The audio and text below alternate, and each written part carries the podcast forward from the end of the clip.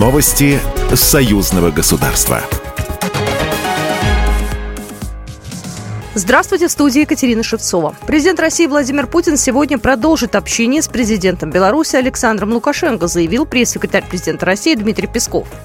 Президент продолжает общение со своим белорусским коллегой. Они остаются на северо-западе страны. Мы ожидаем сегодня дополнительные кадры их общения, сказал Песков журналистам. Других отдельных мероприятий не запланировано, уточнил Песков. В воскресенье сообщалось о переговорах Путина и Лукашенко. Встреча проходила в Константиновском дворце, расположенном в Стрельне под Санкт-Петербургом. Беларусь переваливает свои грузы через 19 российских портов, сообщил первый замминистра транспорта и коммуникации Алексей Лихнович. По его словам, все порты находятся в разных регионах России. Это и коридор север-юг в сторону Астрахани и через Каспийское море. Это и порты Санкт-Петербурга, Черного и Азовского морей. Порты Санкт-Петербурга превалируют по объемам, имеют преимущество по тарифам, потому что, во-первых, расстояние по железной дороге очень короткое, во-вторых, по отдельным видам грузов мы получили скидку на Балтику, пояснил он. Две белорусские, Марина Василевская и Анастасия Ленкова, которые были выбраны для полета в космос, прибыли в звездный городок для подготовки, сообщила госкорпорация «Роскосмос». Они начнут подготовку к полету, который продлится 8 месяцев. Белорусские будут изучать системы корабля «Союз МС» российского сегмента МКС и учиться реагировать на нештатные ситуации.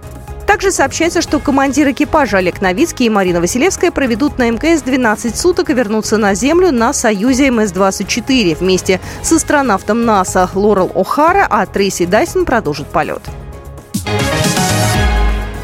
Союзный БелАЗ с российским двигателем начал производственные испытания в Кузбассе. БелАЗ-75-304 грузоподъемностью 220 тонн приступил к опытно-промышленной эксплуатации в угольном разрезе в Кемеровской области. В течение года кузбасские горняки испытают самосвал в разных производственных и климатических условиях открытой разработки угля на Краснобродском месторождении. В старте производственных испытаний нового 220-тонного флагмана принял участие генеральный директор БелАЗа Сергей Никифорович. Вместе с представителями компании потребителей техники он понаблюдал со смотровой площадки разреза за погрузкой горной массы в самосвал и его движением по технологическим дорогам Гусбасского предприятия.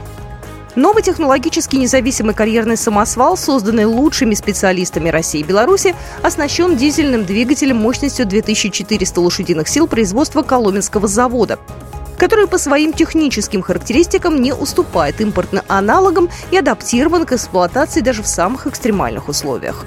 Программа произведена по заказу телерадиовещательной организации Союзного государства. Новости Союзного государства.